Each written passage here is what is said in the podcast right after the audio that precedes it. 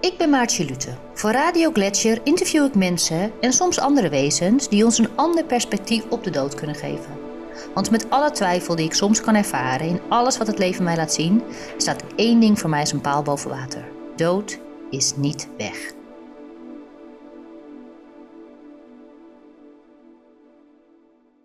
Hallo, Noël van Herwegen. Goedenavond, Maartje. Goedenavond. Ja, het is, voor ons is het avond. Ik weet niet voor de mensen die de podcast gaan luisteren. Ehm, ja, ik zit vandaag met Noël van Herwegen van Ponto 3. En ehm, ik heb eigenlijk pas sinds kort gehoord over Ponto 3, wat me eigenlijk verbaast. Want het is uh, ja, iets waar ik eigenlijk meteen heel erg in geïnteresseerd was. En uh, Ponto 3 is eigenlijk een, een, een, centrum of een organisatie of website um, die spiritualiteit, filosofie en wetenschap aan elkaar verbindt. Klopt. Het zeg is geen dat goed? Ja, je zegt het goed. Het is geen organisatie, weliswaar. Uh, het is een, hoe zou ik het stellen, uh, een, een paar mensen met dezelfde interesses die via een website proberen dingen de wereld in te sturen. En uh, uh, Noël, wat is, wat is jouw interesse hierin? Ja, wat is jouw grootste interesse? Wat is een vraag die ik telkens keer weer krijg natuurlijk. Het is bij mij eigenlijk begonnen met uh, Elizabeth Kubler-Ross in de tijd. Um, die, zoals je weet, heel wat gedaan heeft rond, rond de dood, rond het sterven. Vooral dan met kinderen. Oorspronkelijk de bedoeling voor sterven. En het waren boeken die primair bedoeld waren om stervenden uh, te, uh, beter te begeleiden. En die dan uiteindelijk uh, toch wel een andere wending gekregen hebben in die zin dat, dat verzorgers en, en dergelijke daar mee verder gegaan zijn. Of die, dan gebruikt hebben. Maar in elk geval, ik heb belangstelling in deze materie, vooral dan in bijna doodervaringen, sinds ik een tiener was. Dat waren dingen die ik dan zag en las, die iets losmaakten. Um, een herinnering, uh, als het ware, bovenhaalde, die diep in mij uh, resoneerde. En het voelde als een soort van een thuiskomen. Ik heb daar niet veel kunnen mee doen, zolang als wat ik een werkende man was. het is pas rond mijn zestigste dat ik weer aan filmschool gaan doen ben.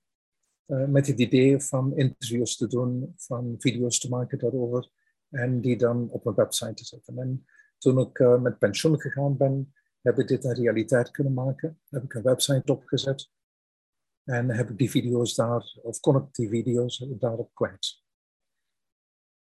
Dat heeft een aantal mensen blijkbaar heel erg geïnteresseerd. Die zijn dan naar mij toegekomen en gevraagd of zij konden daaraan meewerken. Ja. Uh, dat is wat het verhaal van Ponto 3. Maar het is inderdaad ja, ponto is het Esperanto voor brug, zoals je waarschijnlijk wel weet. En drie refereert natuurlijk naar die brug tussen die verschillende zaken die je net opnoemde. Uh, voornamelijk wetenschap, spiritualiteit. Filosofie. filosofie, sorry. Ja. Inderdaad. Ja. Um, en je zegt, het was dus echt, uh, jouw eerste interesse lag echt op de bijna doodervaringen. Ja. En je zegt, het was alsof ik een soort herkenning had of, of thuiskomen?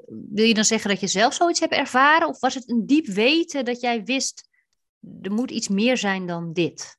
Het is eigenlijk een diep weten. Ik heb dat interview onder andere met Pim van Lommel gedaan. Pim beweerde bij Hoog en bij dat ik toch ergens bijna doodervaring zou moeten gehad hebben. Iets wat ik me niet kan herinneren. Um, ik herinner me wel dat mijn moeder me ooit vertelde dat ik toen ik een baby was, dat ik heel erg ziek was en dat ik een directe bloedtransfusie kreeg. Is het daar gebeurd? Volgens PIM zou dit inderdaad kunnen.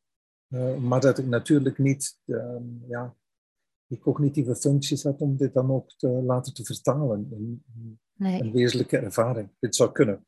Maar het is, zoals ik daarnet zei, een, iets wat diep uh, binnenin mij resoneert en waar ik altijd een passie voor gehad heb. Maar het zou toch ook zo kunnen zijn dat jij gewoon nog weet wat er was voordat je geboren werd? Dit zou inderdaad kunnen. Maar ik ben me er niet van bewust. Nee. Nee. Ehm, oké, dus dat is een beetje waar jij dan vandaan komt. Mhm. Ehm, en ehm, wij, wij zijn aan elkaar voorgesteld eigenlijk. Of wij, de, de, de persoon die ons aan elkaar verbonden heeft, is Annette Brouwer. Ja. En Annette Brouwer heeft het boek geschreven, Een gift uit Avalon. En dat, eh, ik heb ook een podcast opgenomen met Annette. En zij beschrijft in haar boek eh 40 casussen, of nou ja, 40 mensen die ehm, onverwachts een teken hebben ontvangen eh, van gene zijde, zoals ze dat noemen. Of ja, ik noem het of de spirituele wereld, of het hiernamaals, of boven. Of, en en eh, gewone mensen, daarmee bedoelen we dus geen mediums. Dus niet mensen die het lijntje hebben, maar gewoon mensen die een teken kregen en waarvan ze echt dachten, nou, dit, dit moet gewoon, dit moet van iemand zijn die is overleden. Want anders dan, zij voelden dat, eh, in alles voelden ze dat, dat het moest zijn. Ehm, en jullie organiseren lezingen en zij geeft op een van jullie lezingen ook een eh, presentatie. Ehm, en wat jullie ook, waardoor ik ook, nou, waar ik zo eh, door getriggerd werd, was eigenlijk dat er een wetenschappelijk onderzoek is gedaan naar contact met overledenen. Of van, naar tekenen van overleden mensen. Ja, dat klopt. Uh, Ja. Iemand maakte mij, uh, vertelde mij over een boek wat er geschreven was, weliswaar in het Frans, door een Zwitserse onderzoekster met de naam van Evelien Elsasser. Ik heb contact opgenomen, ik heb het boek gelezen. Ik heb contact opgenomen met Evelien Elsasser, die samenwerkte uh, en die nog altijd samenwerkt met een paar wetenschappers van de University of Southampton in, uh, in Engeland. En die hebben dus een wetenschappelijke studie gedaan naar de voorkomst van contacten inderdaad met overleden. Weer het is een wetenschappelijke studie, dus het, heel veel um, statistieken en dergelijke. Uh, ik heb uh, trouwens een paar dingen die zij geschreven had dan vertaald in het Nederlands. Dat de website toch weer eens de bedoeling heeft om het Nederlandstalig publiek in België en in Nederland van informatie te voorzien. Maar het was sterk wetenschappelijk. En um, ik ben toen in contact gekomen. Ik heb het boek gelezen, of boeken opgenomen. En het boek, het boek is, dat een, uh, is dat een soort uh, uitleg van het onderzoek? Of waar gaat het boek nee. over?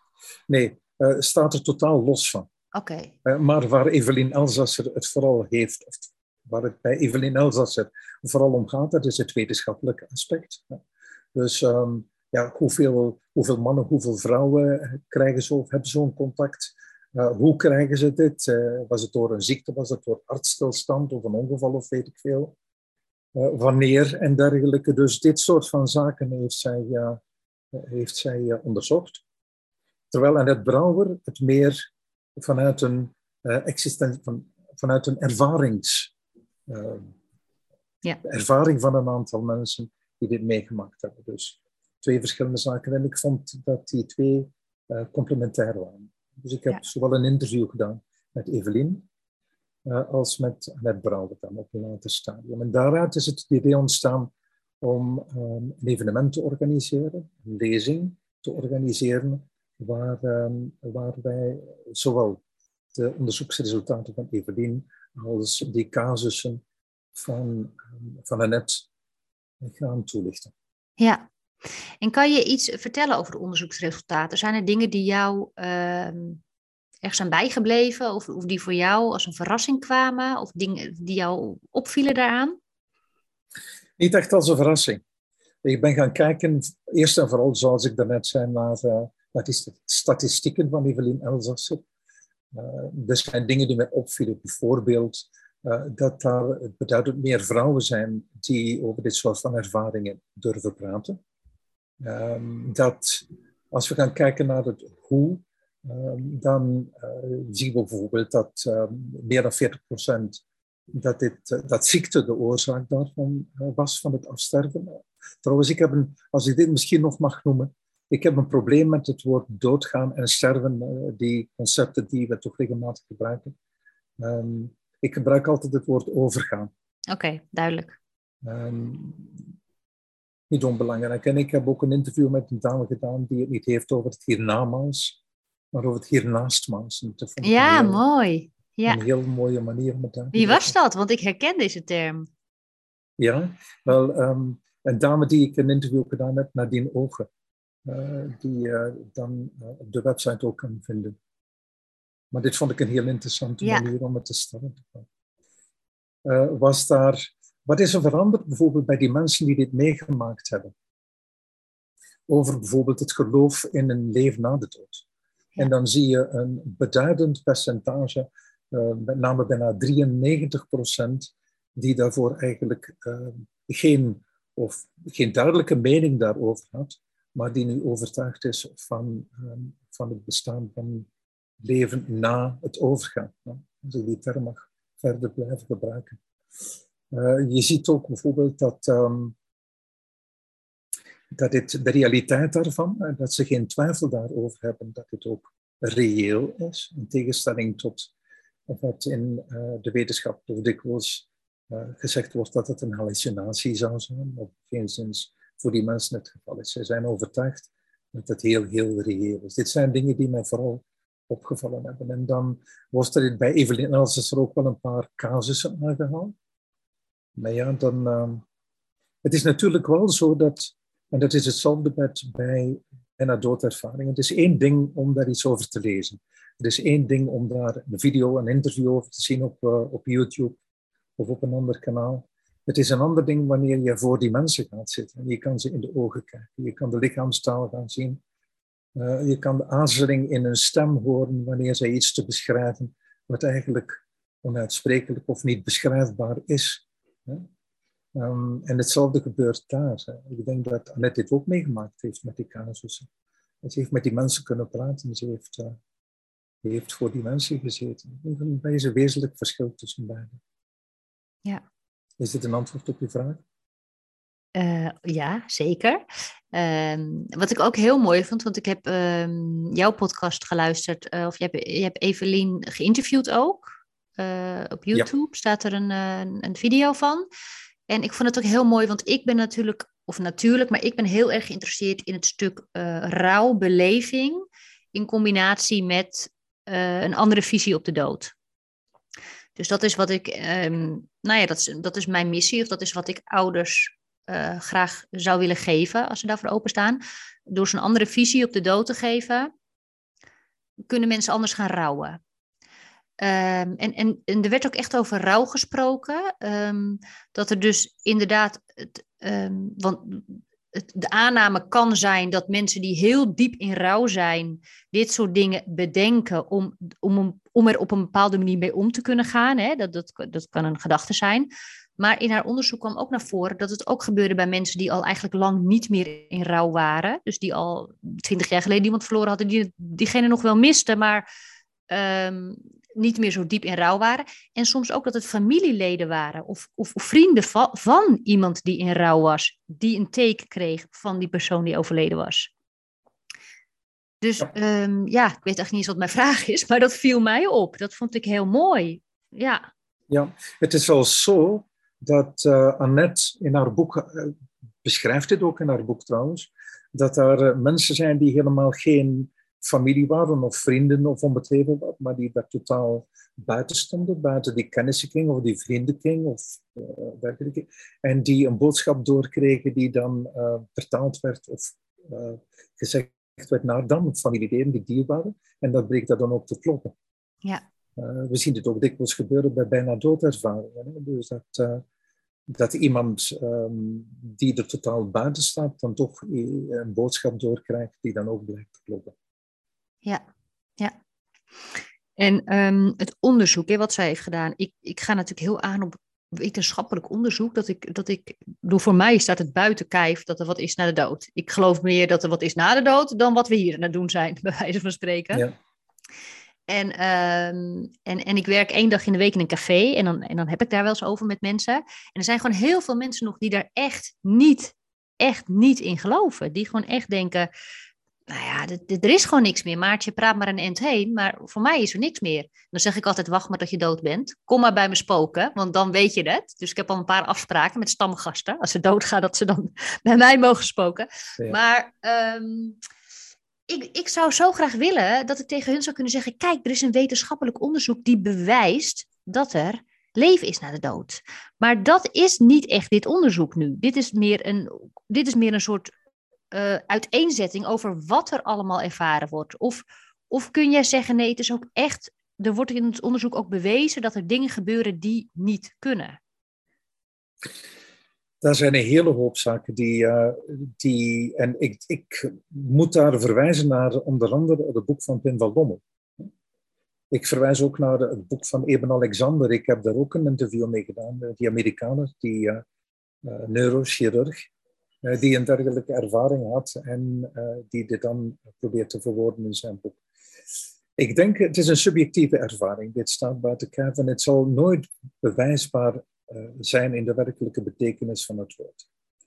Um, maar wij hebben die honderdduizenden getuigenissen op het internet van mensen die zeggen van kijk, het is, dat is de realiteit, het is naar huis gaan, dat is werkelijk ons thuisste. Uh, ongeveer 50% van, van de Belgen, en ik veronderstel dan ook Nederlanders, um, gelooft in een vorm van, van een voortbestaan na het overgaan.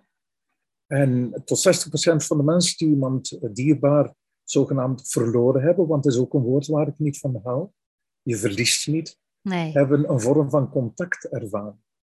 Um, dan moeten we het hebben over blinden die uh, bij zo'n ervaring uh, wel kunnen zien, bepaalde dingen kunnen waarnemen. We moeten het hebben over mensen die niet eens weten uh, dat een familie dit bijvoorbeeld gestorven is en die je dan ook in een bijna doodervaring zien. Ja, maar dat is toch bewijs? Ja, ja. Kijk, mij hoef je niet te overtuigen, hè, Noël. Ik ben helemaal ja, om. Maar ja. dat, zoiets is toch bewijs? Blijkbaar niet. Maar ik moet altijd denken aan het verhaal van Pim. En dat hij uh, naast uh, op, een, op een symposium met wetenschappers zat. En dat hij naast een wetenschapper zat die zei van, maar Pim, uh, als wetenschapper, je kan toch moeilijk geloven in die onzin. Dat is, dat is gewoon onzin. Waarop Pim vroeg van, wel, heb je er iets over gelezen? Heb je er iets over gezien? Ja? Want er is zoveel literatuur beschikbaar. Waarop die man zegt, ik hoef er niks over te lezen, ik hoef er niks over te zien, ik weet dat het niet kan. Dan ben je natuurlijk uitgepraat. En ik denk dat, en dit zie ik toch heel dikwijls, vooral bij wetenschappers, wanneer je zou zeggen van kijk eens, dit zijn toch um, elementen, dit zijn toch dingen die niet kunnen. En waardoor wij dan zullen zeggen van kijk, dit is een bewijs. Dit, uh, dat dit schudt een heel wereldbeeld, of tenminste, dit, brengt een hele wereldbeeld in de gevaar. Iets wat ze al jaren verkondigen en jaren in geloven, en daar kom je met een mogelijk bewijs. Dit moet verschrikkelijk zijn voor die mensen. Dit is zeer moeilijk aanvaardbaar.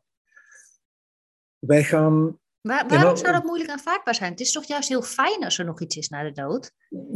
Ja, ja dat is inderdaad zo. Maar weer eens, ik moet toch merken dat, uh, dat... En ik ben in gesprek geweest, zoals je weet, er staan een, een redelijk aantal interviews met wetenschappers ook op, uh, op de website.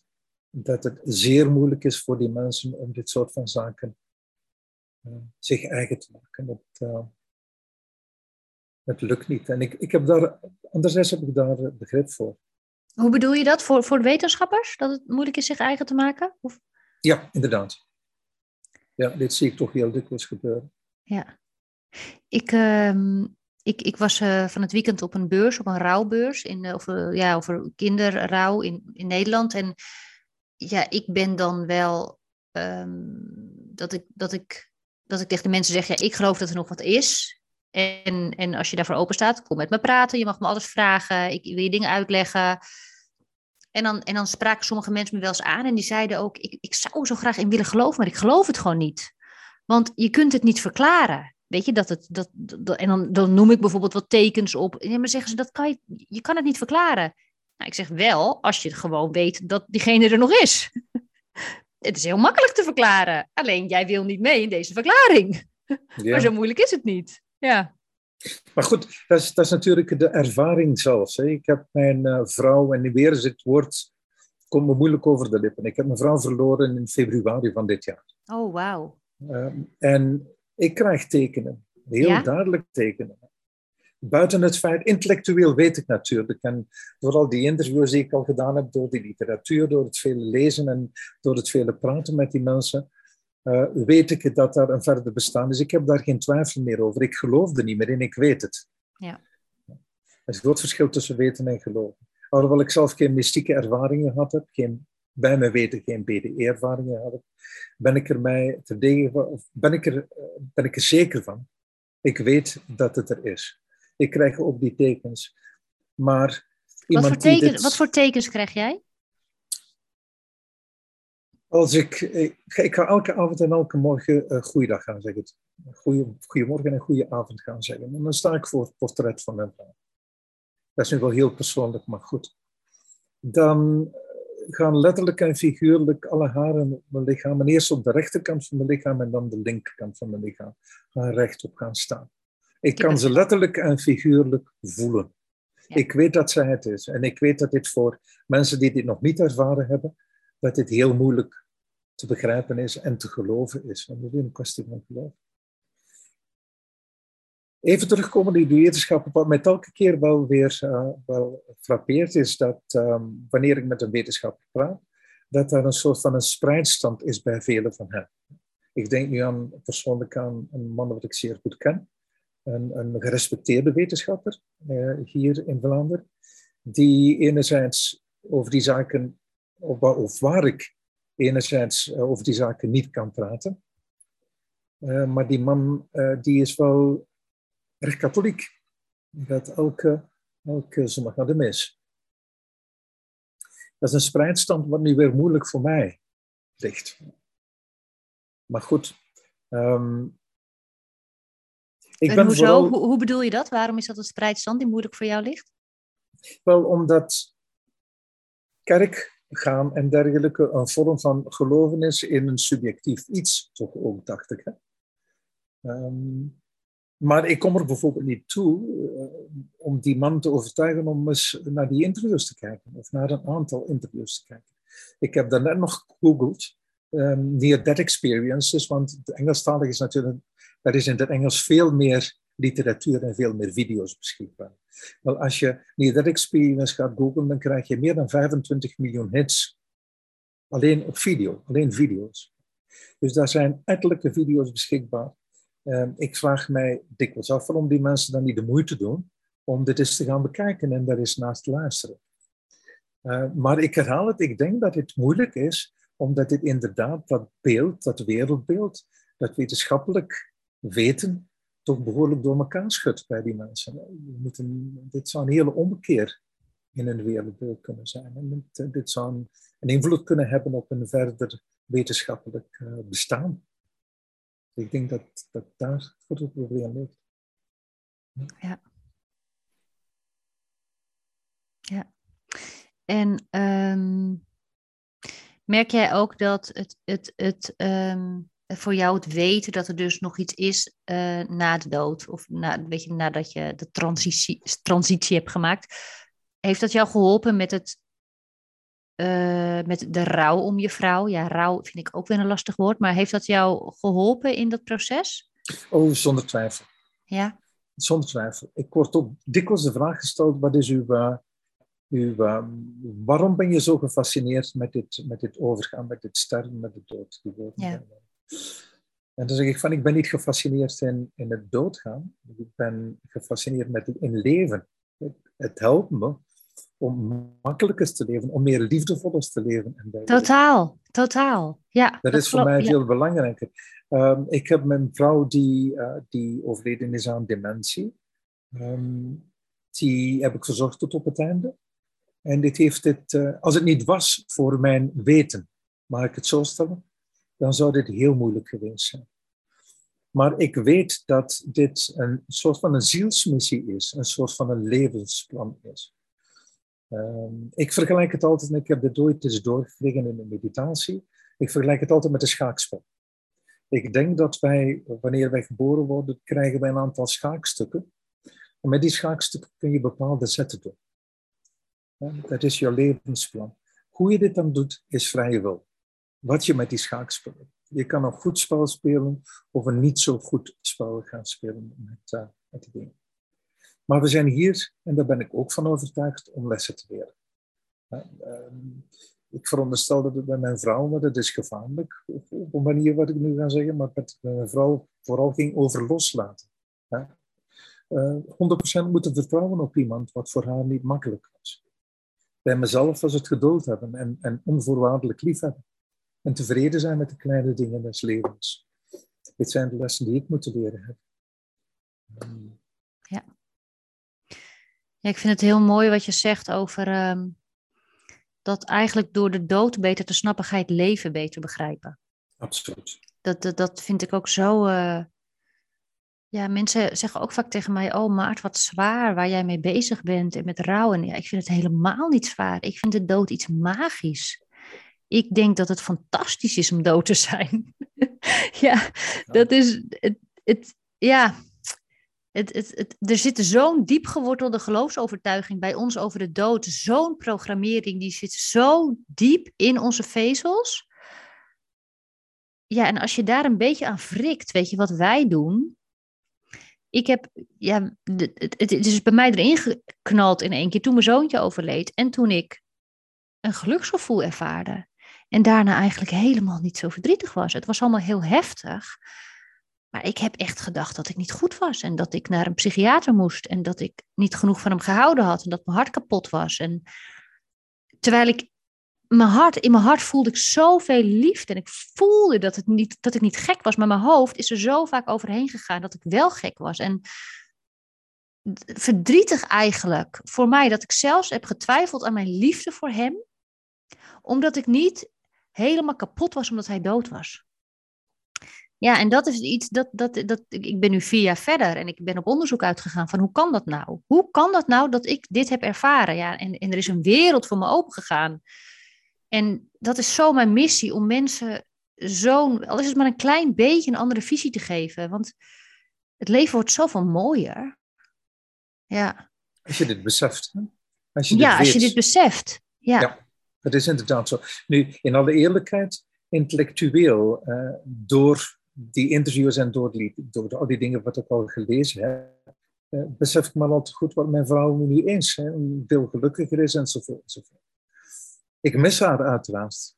Ja. Ik mis haar lichamelijke aanwezigheid. Het feit dat ik haar niet meer kan knuffelen of kan zoenen. Of dit soort van zaken. Dit zal altijd zo blijven. Ja. Maar het feit dat ik wist en weet um, wat er uh, op ons wacht, uh, wanneer we overgaan, heeft het een stuk makkelijker voor mij gemaakt. Ja. Uh, het feit dat ik weet van die, uh, die, dat levensplan, die zielsmissie, heeft het voor mij een stuk makkelijker gemaakt om inderdaad voor haar te zorgen tot op het einde. Dit zou anders heel, heel moeilijk voor mij geweest zijn. Ja, ja. En het feit dat je weet dat je er weer terug gaat zien. Absoluut. Dat hoop ik. Dat is, nee, weet je, we moeten nog maar even. Ik hoop het niet, ik weet het. Ja, je weet, het, ja. uh, zal terugzien. Ja. Maar dit is wat ik altijd te horen krijg bij mensen die een bijna doodervaring hadden. Ja. Um, dat ze, dat ze ja, de, de, klassieke zaken natuurlijk, die we elke keer weer horen, met de tunnel, het licht. Uh, eerst de uitreding, dan de tunnel met het licht. En heel veel die, die familieleden zien, uh, overleden familieleden, dierbaren. Maar weer is soms ook, uh, zelfs niet weten dat een bepaald familielid overleden is en daar ook zien. Hè het levensoverzicht waar zo dikwijls sprake over is. Enzovoort, enzovoort. Dus ik ben nu bezig om een video te monteren van een heel recent interview. Waar dit ook weer uh, tot, uiting komt. Dus die, het contact met die overleden. Het is wel zo dat, en ik denk dat het, Annette vertelt dit ook in haar boek, Evelien heeft dit ook gezegd in, uh, in haar studie, dat is dat wij dit niet kunnen initiëren, dat het geïnitieerd wordt van de andere zijde. Dat geloof ik niet. Dit is hetgeen wat door beide verteld wordt. Ja. En dit is, dit is inderdaad iets wat, waar verschillende meningen over bestaan. Ja. ja. Nee, ik, ik geloof wel dat je iets niet af kan dwingen. Ik geloof wel dat je niet de bedoeling is dat je mensen oproept, hè, of overleden oproept. Maar ik geloof wel dat je um, je op een bepaalde manier kunt leren open te stellen, waardoor jij meer de tekens gaat herkennen. En dat je ook om tekens kun, kunt gaan vragen. Dus dat je, dat je het als een soort spel gaat zien. Want wij vinden het natuurlijk evengoed allemaal nog zwaar of zo, maar je kan er een spel van maken. Weet je, het is het, ja, dat is het lichte. Zij vinden dat ook leuk. Zij vinden het leuk om, om op die manier contact met ons te hebben. Als wij daar blij van worden en enthousiast van worden. En ik vraag zeker tekens aan mijn zoontje die ik, ehm, die ik dan ook krijg. Ja. En ik ehm, doe geïnspireerd schrijven met hem. Dus dan stem ik af op hem en dan krijg ik boodschappen door. En ja, en dat is wel, ik ga nu zitten, ik ben er. Dat gaat ook op mijn initiatief. Ja, ja maar dat viel me bijvoorbeeld op in dat recente interview met die dame.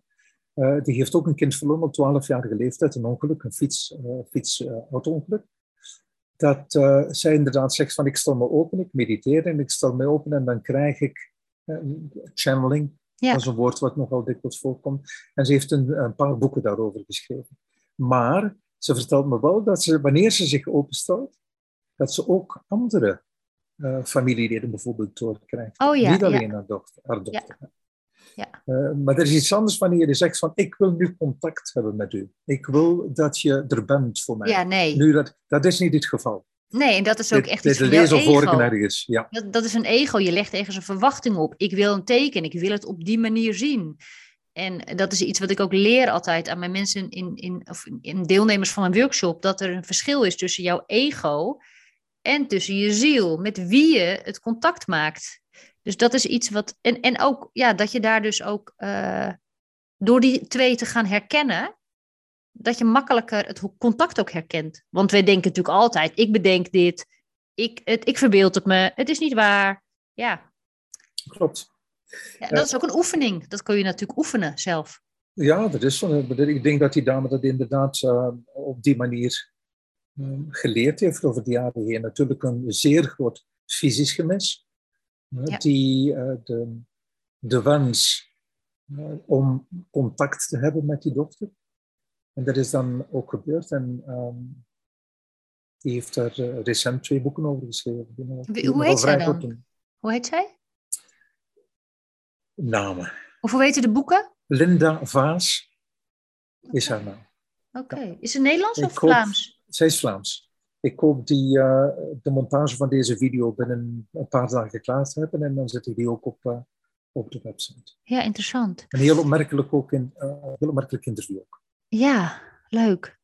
En Noël, ehm, merk jij een verschil in, in België en Nederland over hoe hier naar gekeken wordt? Zeer zeker. Ja? Ik denk dat makkelijk 75%, 70 naar 75% van eh, de bezoekers op mijn website Nederlanders zijn. Ja. Ja, er is een veel grotere openheid in Nederland voor dit soort van zaken. Ik heb, we hebben het altijd over verruimd bewustzijn. Hè? Want we hebben het enerzijds over bijna doodervaringen, we hebben het over contact met overledenen en dergelijke. Er zijn een hoop andere zaken. eh, ik denk aan out-of-body experiences, hè? uitredingen. Ook iets waar we het op de website over hebben. Dit zien we onder die, die umbrella, of die, die, eh, ja, die paraplu, het Vlaams woord van, van bewustzijn. ja. En waarom denk je dat het is dat het in, in België minder, minder openheid over is? Ik heb me die vraag al dikwijls gesteld. Ik weet het niet, in alle eerlijkheid. Ehm, nee, ik zou het niet weten. Ik denk dat Nederlanders ook vlotter. Nee, ik doe- misschien zeg ik het verkeerd. Ik denk dat Nederlanders op een manier. De Nederlanders hebben ook een, een veel betere debatcultuur. Ehm, wat wij niet zozeer hebben. Hm.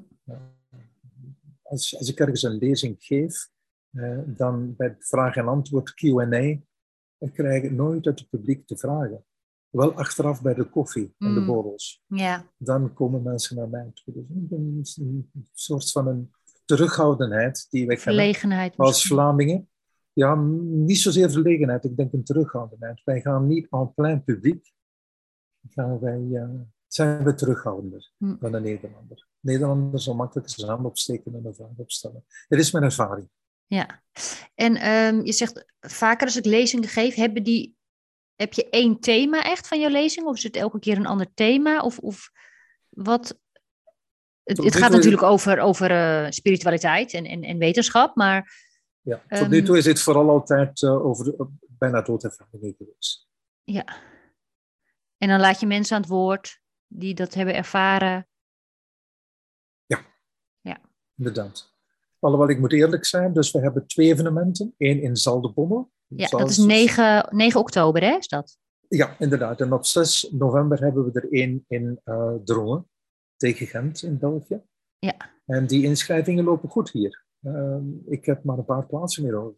In, in België, hè? Pas, november, ja. Ja, Inderdaad, terwijl het in Nederland iets moeizamer verloopt. Ja. Grappig, grappig. Nou ja, bij deze dus nog 9 oktober een lezing over eh, contact met ehm, overleden dierbaren.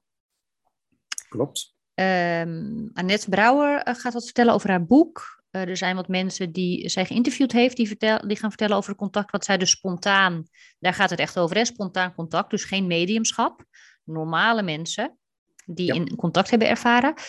En jij gaat wat vertellen over, dus, over de wetenschappelijk in, eh, onderzoek. Ik ga iets vertellen over hoe ik denk dat je je kunt openstellen voor contact, of meer contact kunt ervaren op eigen initiatief, of ehm, nou ja, niet, niet, niet oproepen, maar wel hoe je daar wel een, een, een leiding in kan nemen zelf, als je Ja. dat fijn vindt.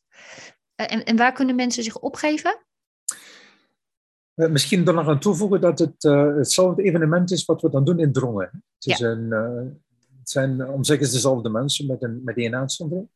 Eh, maar hetzelfde herhaalt zich dan in november in Drongen tegen Gent. Ja. Eh, mensen kunnen zich inschrijven of kunnen een mailtje sturen, tenminste naar info.ponto3.org. En ze kunnen gewoon naar jullie website, daar staat het ook op, hè, bij nieuws, geloof ik, hè? Klopt. www.ponto3.org. En daar ziet je. En ehm nou wel, laatste vraag heb ik aan jou. Misschien heb je nog een vraag aan mij, weet ik niet. Mag straks. Maar mijn laatste vraag aan jou is... eh, ik krijg dus inderdaad vaak mensen die zeggen... Maartje, ik wou zo graag dat ik dit zou geloven, maar ik geloof het niet. Wat zou je die mensen aanraden? Openstaan voor dit soort van zaken. Ehm, lezen, kijken. En kom naar dit soort van evenementen waar je die mensen inderdaad in de ogen kunt kijken. Waar je een lichaamstaal kunt zien. Praat achteraf met die mensen. En dan zal je zien dat. Wel, we hebben het er altijd over. Hè? Over al de, dat het, wat wordt het gezegd is, het is fantasie, het zijn goede acteurs en dergelijke. Maar die honderdduizenden mensen die je op het internet ziet, zijn dan allemaal goede acteurs. Ik heb mijn sterke twijfel daarover natuurlijk. Ehm, Maar ze in levende lijven ontmoeten. Trouwens, ook in februari doen we een tweede evenement ehm, in Drongen. We gaan nog kijken op welke manier dit we Nederland ook kunnen, eh, kunnen vormgeven. Maar waar we BDE's, dus mensen die een bijna doodervaring gehad hebben, aan het woord gaan laten. Kom daar naartoe, praat met die mensen. Je krijgt de gelegenheid om met die mensen te praten. Ja. Dat is eigenlijk de enige manier om het te doen. hè. Tenzij je het natuurlijk zelf ervaart. Maar dat is, dat is een, andere, een ander verhaal. Oké, ik heb nog één laatste vraag. Ben je bang om dood te gaan? Geen zins. Nee? Nee. Ik ben, zoals de meeste BD'ers mij zullen vertellen, wel eh, bang. Of ik wil niet op een gewelddadige manier doodgaan, laat ik het zo stellen. Eh, maar nee, ik zie er, om eerlijk te zijn, ik zie er naar uit. Wetende wat ik nu weet, eh, met die mensen gepraat te hebben. En, eh, het, is, het is, volgens alle BDE'ers eh, blijkt de dood niet dood te zijn, niet alles ophoudt. Het is, het is een andere vorm van leven, vertellen ze mij altijd. Een andere bestaanswijze, met een, een, een verhoogd en een verruimd bewustzijn. Ja. Ehm, je bent niet langer meer gebonden aan dit lichaam. Dit, dit, dit moet fantastisch zijn. Eigenlijk is eh, dood zijn leven 2.0. Eh, ik denk, wel, iets wat mijn vrouw me altijd vertelde, als we niet, erg, heel erg spiritueel was. Maar die vertelde me altijd dat dit de droom is waar we in zitten. En dat Fysieke droom. daarna, daarna, en dat is wat BDE's ook ons vertellen. Zij gaan naar huis. Dat is de realiteit. Zij zien het als veel meer realistisch. Want ik stel die vraag ook altijd. Hoe reëel was die ervaring voor u? Ja. En dan hoor ik altijd hetzelfde van. Maar dit was veel reëler dan de realiteit hier. Ja. Welke reden heb ik uh, om daaraan te twijfelen? Dus een antwoord op uw vraag, ik moet daar, ik moet daar nooit lang over nadenken. Ik, ik zie er naar uit. Ja.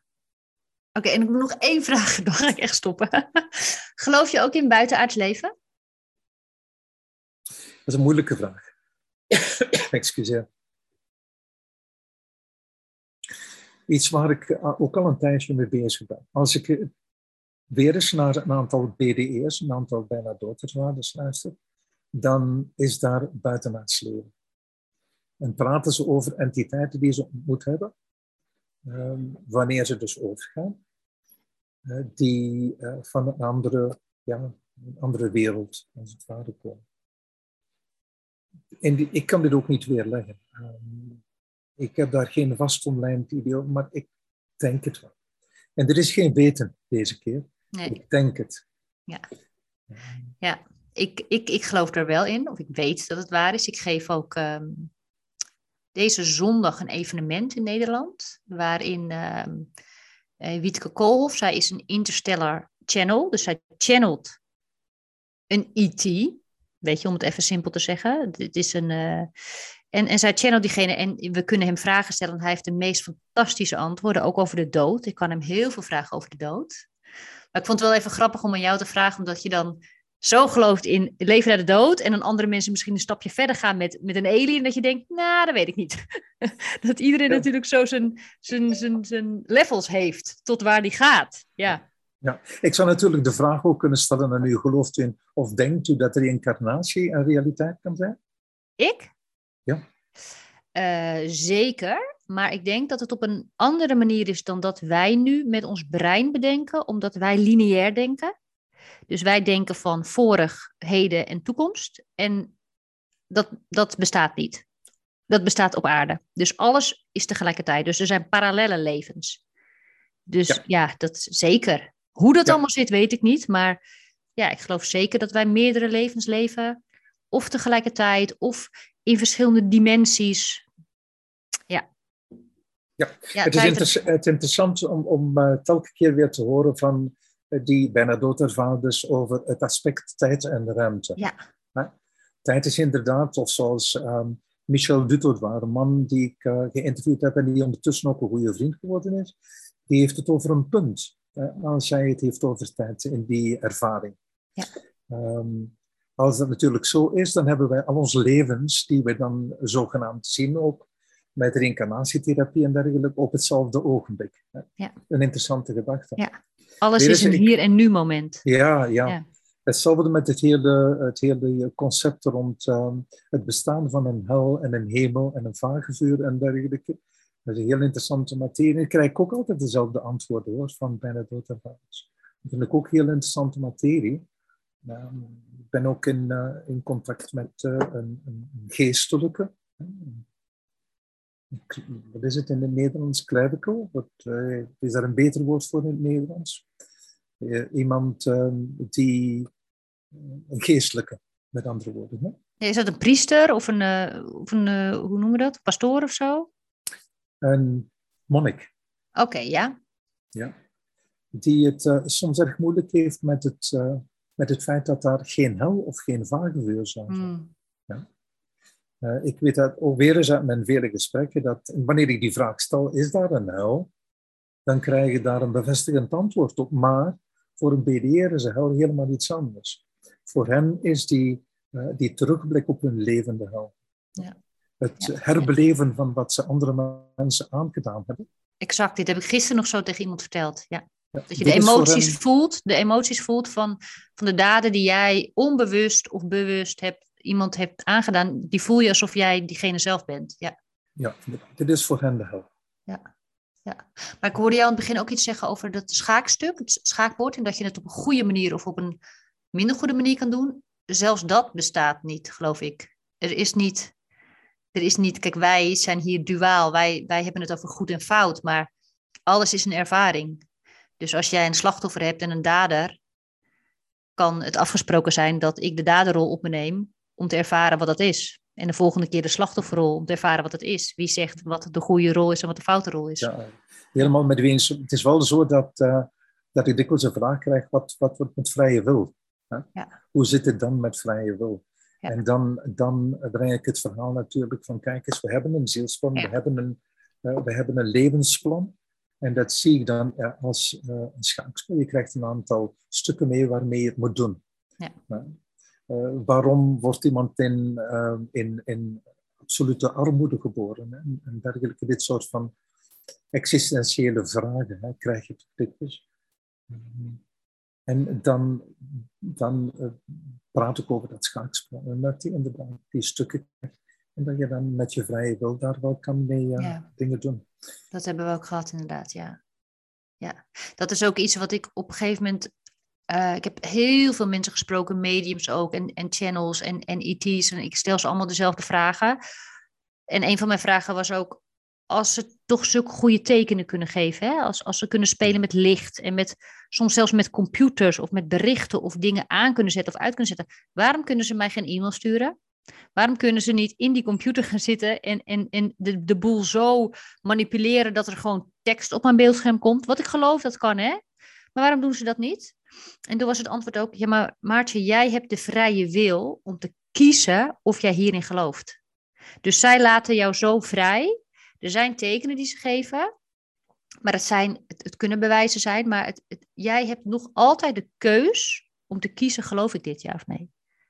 Dus Om dat het vond ik een heel Ja. mooi antwoord. Ja, om het te internaliseren of het, of het Ja. te doen.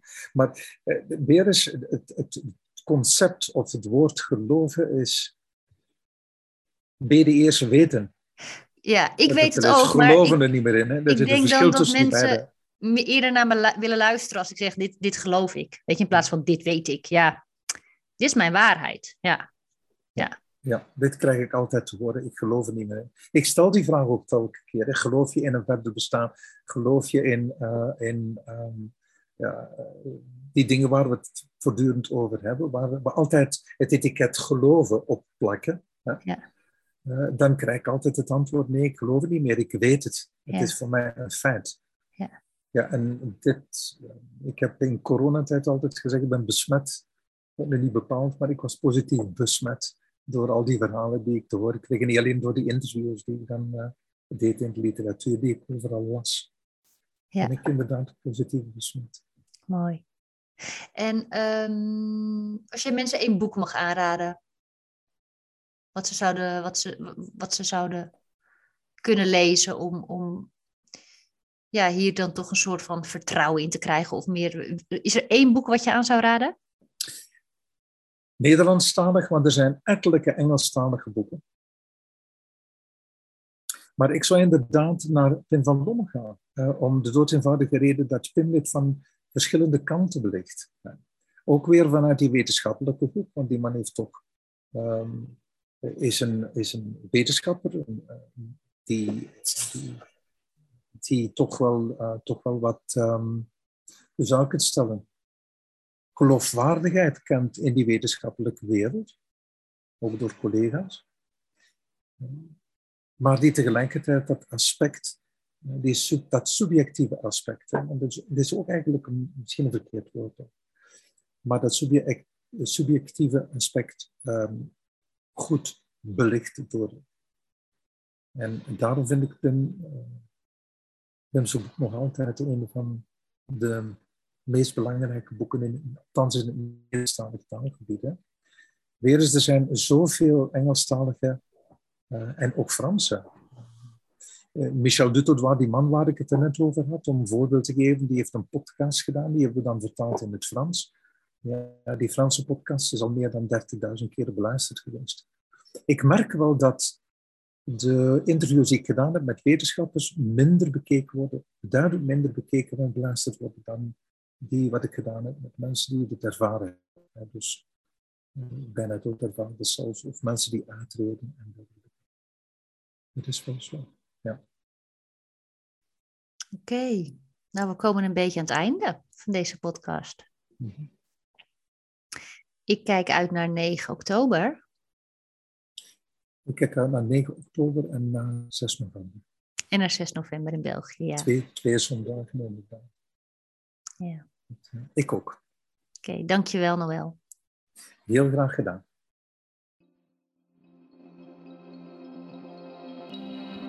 Ben je benieuwd naar wat ik nog meer doe? Ga dan naar mijn website www.maartjelute.com. Daar vind je mijn boek, Benja's Present, en meer informatie over de sessies die ik aanbied.